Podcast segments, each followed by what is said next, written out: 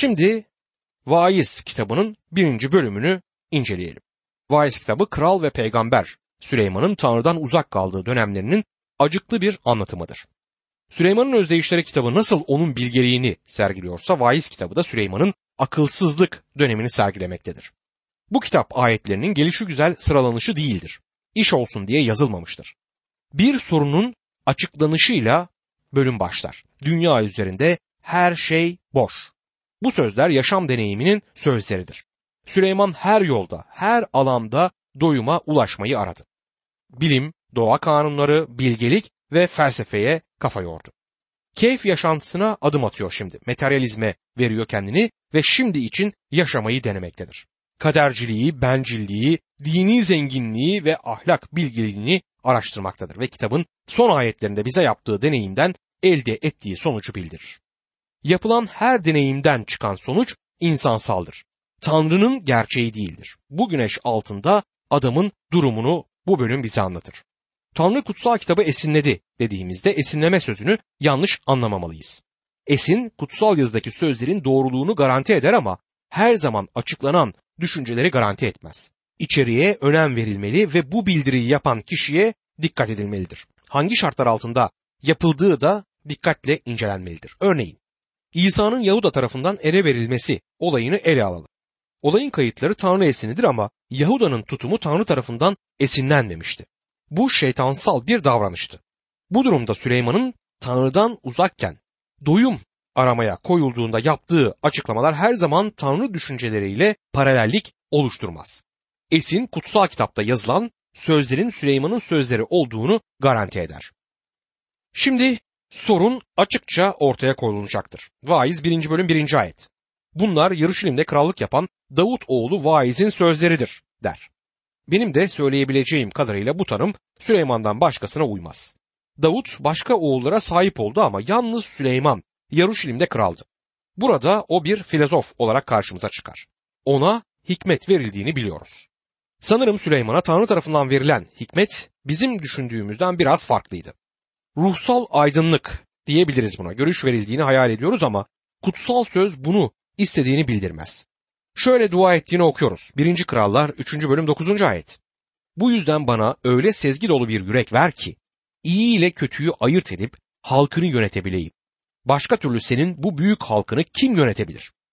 Görülüyor ki Tanrı ona istediği olan sezgi dolu bir yürek yönetebilme bilgisini verdi.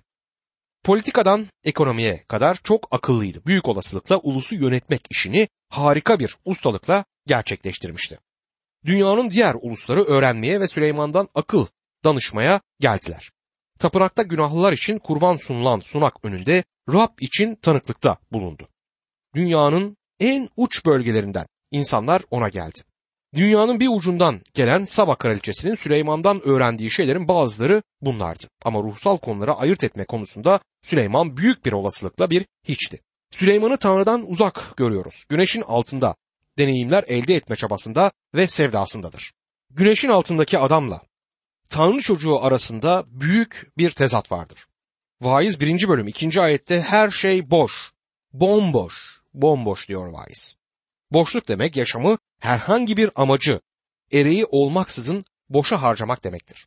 Yani bir nevi hayvanlar gibi bir yaşamdır. Bir kuş gibi yaşamak demektir.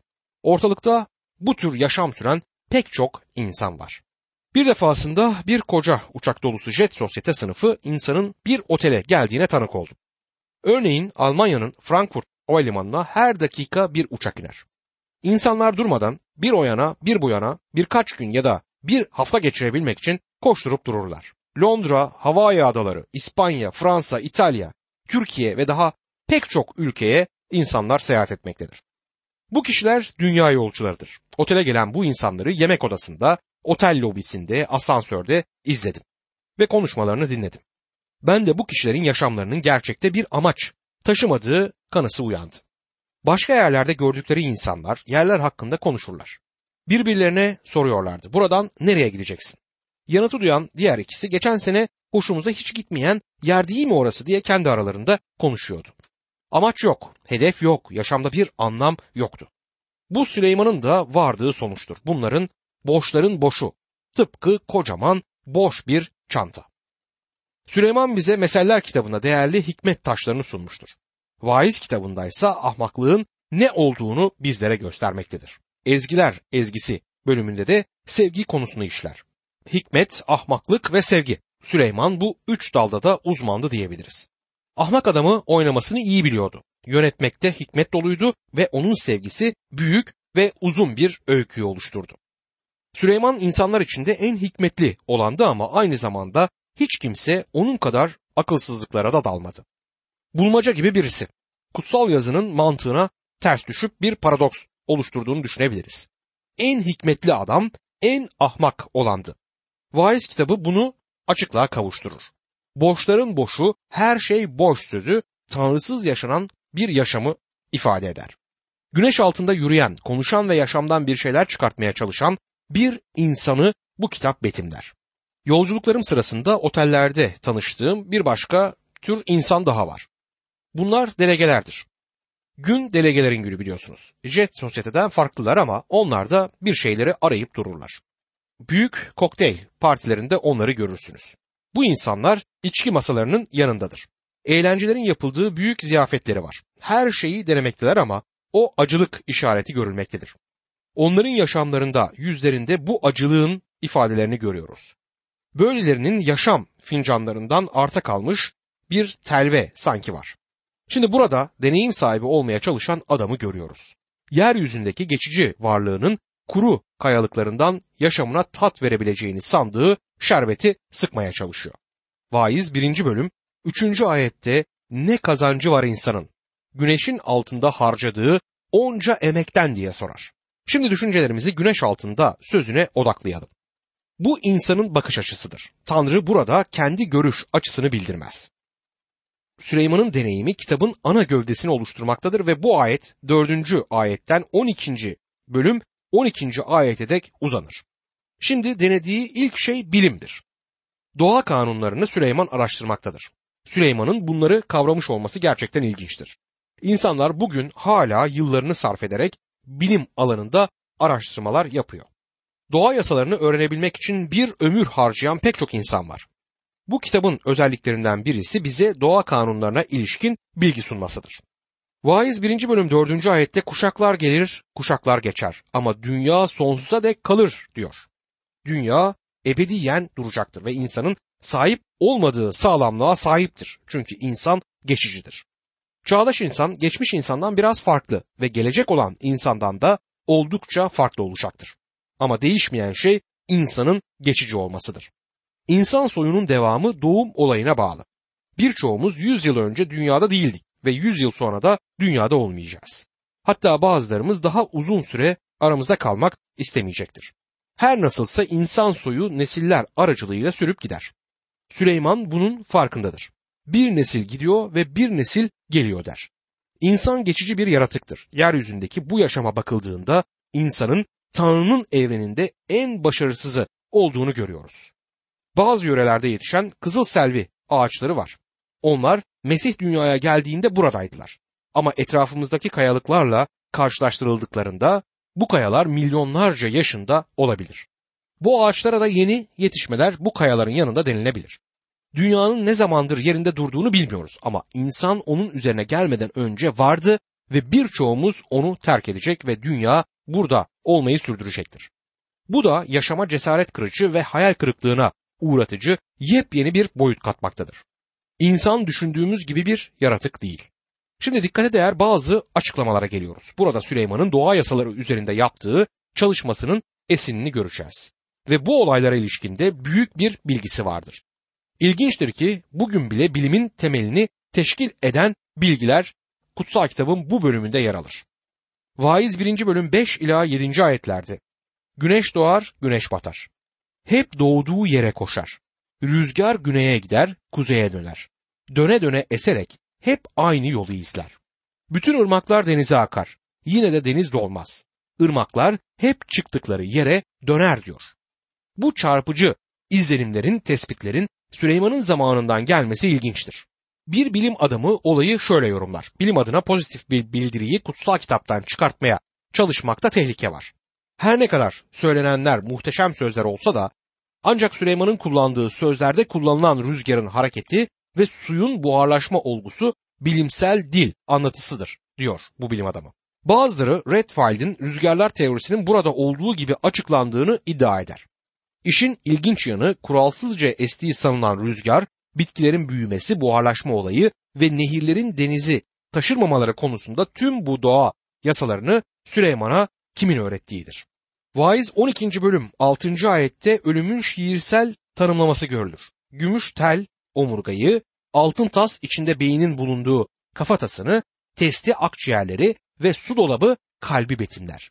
Süleyman'a kan dolaşımı olgusunun esin olarak önceden bildirildiğini iddia etmeyen Harvey'den 22 yüzyıl önce verilen bu bildiri bir su dolabı yani pompa, bir borudan ötekine pompalanan kan. Gerçekten çok dikkate değer bir anlatıyı sizce oluşturmuyor mu? 5. ayet, 6. ayet ve 7. ayette ilginç bilimsel gerçekler bizlere sunulur. İlk olarak güneş doğuyor ve batıyor diyor. Doğada bir tek düzelik, monotonluk vardır ama hepimiz buna bağlıyız. Güneşin doğmasını hesap edebiliriz ama onun yeniden batmasına bağlıyız. Hep aynı deyimleri kullanmaktayız. Oysa güneş yukarıya ya da aşağıya gitmez. Dünya hem kendi etrafında hem de güneş etrafında döner. Oldukça sağlam bir dünyada yaşıyoruz ve sanki güneş aşağı yukarı gidip geliyor gibi görünse bile bu doğru değildir. Bu terimler tüm insanlık çağında kullanılan genel terimlerdir. Güneşin belirli yasalara itaat ederek kesin ve düzenli aralıklarla görünüyor ve batıyor olması gerçekten ilginçtir. İkinci konu ise yel güneye gidiyor ve kuzeye dönüyor konusudur. Bugün biliyoruz ki rüzgar belirli yolları izler. Bugün sahip olduğumuz modern aletlerle bile hava durumunu tam olarak önceden bildiremiyoruz. Her nedenli bunu istesek de bu konuda bazı başarısızlıklarımız var. Dünyanın bazı bölgelerinde oldukça monoton hava durumu yaşanır ve buralardaki meteorologlar için çok kısa zaman zarfında dolaylı bir hava durumu raporu ölçmek olasıdır. Ben de hava durumu raporlarıyla uzun zaman yakından ilgilendim. Rab İsa Mesih rüzgar dilediği yönde eser demektedir. Rüzgar belirli yasalar çerçevesinde esmektedir. Sesini iştirsin ama ne zaman gelip ne zaman gideceğini bilmezsin. Rüzgarın nereden geldiğini ve nereye gittiğini bilemeyiz. Bu parçayı çalıştığım günlerde havalar oldukça bozuk ve yağmurluydu. Bir ara arabamla yola çıktığımda silecekleri çalıştırmam gerektiğinde şaşırdım doğrusu. Meteoroloji bize şurada alçak basınç, orada yüksek basınç var deyip durur. Bir hareket söz konusudur. Rüzgar eser. Rüzgar dilediği yönde eser veya Süleyman'ın dediği gibi yel güneye gidiyor ve kuzeye dönüyor. Bir yerde rüzgar güneye döner. Diğer yerde ise kuzeye. Rüzgar belirli yasalara uyarak esmektedir. Süleyman bunları nasıl bilebilirdi? Bizlerin sahip olduğu meteoroloji aygıtlarına sahip değildi ya da bu sonuçlara ulaşmasına yardımcı olarak ön bilgiye sahip değildi. Üçüncü nokta ise bütün ırmaklar denizin içine akıyor fakat deniz dolmuyor noktasıdır. Süleyman buharlaşma yasasına ve havanın nem oranının yükselmesine ilişkin burada konuşmaktadır. Çünkü rüzgar eser yer üzerindeki nemi alır ve yeryüzüne döker. Tüm olay kesin ve özel doğa yasaları çerçevesinde işlemektedir. Geliş güzel oluşum yoktur. Böyle olduğunu düşünsek bile dördüncü ayetle birlikte düşündüğümüzde anlayabildiğimiz ve bugün insanoğlunun bildiği doğa yasalarını içeren dört ayrı bildiri bizlere sunulur. Mesih'in gelişinde bin yıl önceki diğer yazılarla karşılaştırın. Bir başka dikkate değer bildiri ise vaiz 1. bölüm 8. ayettedir. Her şey yorucu. Sözcüklerle anlatılamayacak kadar. Göz görmekle doymuyor. Kulak işitmekle dolmuyor diyor bu ayette. Bu önceleri doğru görünmeyebilir ama evlerimize televizyon denilen alet girdiğinden bu yana doğruluğunu görmekteyiz. Birçok kişi her gün saatlerce televizyonun başında vakit geçirmektedir. Niçin? Çünkü göz görmekte doymaz ve televizyonda dinlediklerimizde kulak dolmaz. Birçoğumuz yeni yerler, görüntüler, manzaralar görmeyi seviyoruz. Bu yaşamın tat veren yanlarından birisidir. İçinde yaşadığınız ülkenin doğal güzelliklerini bir göz önüne getirin. Çocukluğumda Boğaz'ın ve Haliç'in güzelliği dillere destandı. Ama yine de her yerin kendine özgü bir güzelliği benim için var. Her şey harika. Güzel bir ülkede, güzel bir evrende yaşıyoruz. Evreni araştırmakla tüketemeyiz. ne kadar çok öğrensek görüyoruz ki o kadar daha çok öğrenmemiz gerekir. Bu insanın bir yerde umutlarını da yıkabilir. Fiziksel gözlerle algıladığımız evren küçük insan için çok büyüktür. Tanrı'nın yarattıkları içinde yalnız insan bildiğimiz kadarıyla evreni kavrayabilme yeteneğine sahiptir. Bir köpek dolunay çıktığında aya doğru havlayabilir. Ama köpek ayın dünyamızdan ne kadar uzak olduğunu bilmez ve bunu önemsemezdi. Bir köpeğin dünyası çok küçük bir dünya. Çoğu zaman bir kemik parçasından daha büyük bir dünya değil. Ama insanın gözleri ve kulakları doymak bilmiyor. Sürekli araştırmak, bilmek ve duymak ister insan. Pek çok insan yeni buluşları piyasadan takip eder. Vaiz 1. bölüm 9 ve 10. ayetlerde önce ne olduysa yine olacak. Önce ne yapıldıysa yine yapılacak. Güneşin altında yeni bir şey yok. Var mı kimsenin bak bu yeni diyebileceği bir şey? Her şey çoktan bizden yıllar önce de vardı diyor. Telefonun ilk zamanlarını hatırlayalım. O zamanlar öyle her evde telefon yoktu. Bir evde oldukça kalabalık bir toplulukta konuktuk. Birden telefon çaldı. Her birimiz heyecandan öylece kaldık. O zamanlarda telefon çok değerliydi.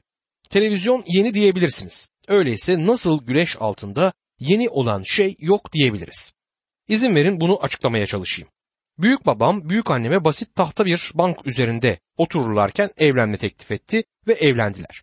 Babam anneanneme beraber çıktıkları bir tren yolculuğunda evlenme teklifinde bulundu. Ben karıma mektupla evlenme teklifi yaptım. Belki torunum belki uçakta hatta belki de uzay yolculuğu sırasında eş sahibi olacak. Belki soracaksınız. Bu yeni bir şey değil mi? Gerçekte hayır. Büyük babamın o anki hisleriyle benimkiler aynıydı ve torunumun hisleri de bundan farklı olmayacak.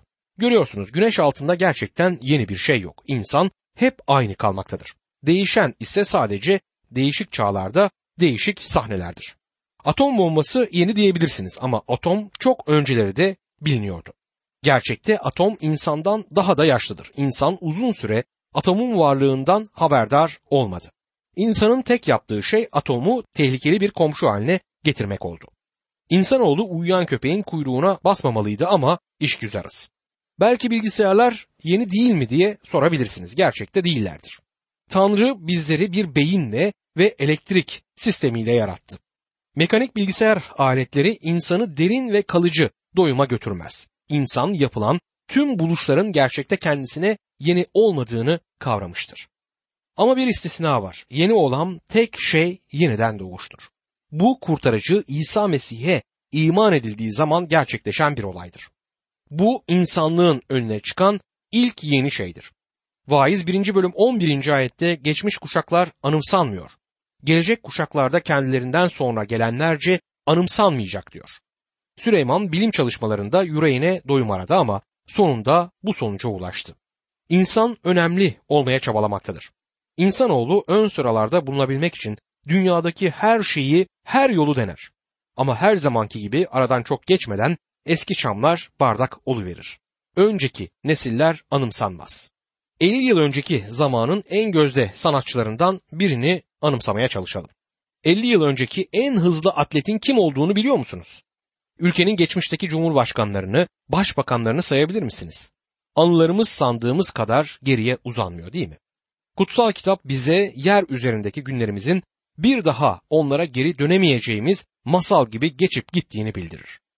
Görüyoruz Süleyman müthiş yaşam deneyimleri yaşar ve bu deneyimleri yaşam laboratuvarında gerçekleştirir. İnsan sınırları içerisinde her yolu denemiştir. Onun yaşadığı günlerde ve bulunduğu konumu nedeniyle seçtiği her alana inmesi olanakları çerçevesindeydi. Yani istediğini yapabilirdi. Süleyman'ın o günlerde gerçekleştirebildiklerini bugün bile yapabilecek çok sayıda insan bulunmuyor.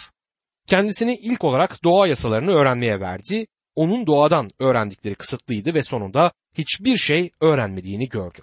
Bilim onun için yeni gibi görünüyordu ama bu da anlamlı bir yeni yaşamı ona sağlayamadı. Süleyman'ın şimdiki yöneldiği araştırma konusu bilgelik ve felsefe olacaktır. Vaiz 1. bölüm 12 ve 13. ayetlerde ben vaiz Yaruşilim'de İsrail kralı iken kendimi göklerin altında yapılan her şeyi bilgece araştırıp incelemeye adadım. Tanrı'nın uğraşsınlar diye insanlara verdiği çetin bir zahmettir bu diyor. Süleyman dünya felsefelerini öğrenmek için çok zaman harcadı. İsa Mesih'ten yaklaşık bin yıl önce yaşamıştır. Yani günümüzden 3000 yıl kadar önce yaşadı. İnsanlık o zamandan bu zamana dek birçok yeni buluşla dolup taştı ama gerçekte bilgelik ve felsefe hakkında 3000 yıl öncesinden çok daha fazla bir şey bugün bilinmiyor. Felsefede ve bilgelikte ilerleme kaydedilmemiştir. Felsefe ve bilgelik insanın yüreğine doyum da getirmez. Vaiz 1. bölüm 14. ayet. Güneşin altında yapılan bütün işleri gördüm. Hepsi boştur. Rüzgarı kovalamaya kalkışmaktır diyor. Felsefenin tüm yolları çıkmaz sokaktır. Aynı deneyimleri sen kendin de deneyebilirsin. Bu konuları öğrenmeye çaba harcayabilirsin ama harcadığın zaman boşa harcanmış bir zaman olur. Burada sağlıklı eğitimden, öğrenmeden söz etmiyorum. Elbette eğitilmemiz, öğrenmemiz gereklidir. Bu insan olarak bizim sorumluluğumuzdur. Süleyman boş şeylerle uğraşmaktan ve boşa zaman harcamaktan söz etmektedir.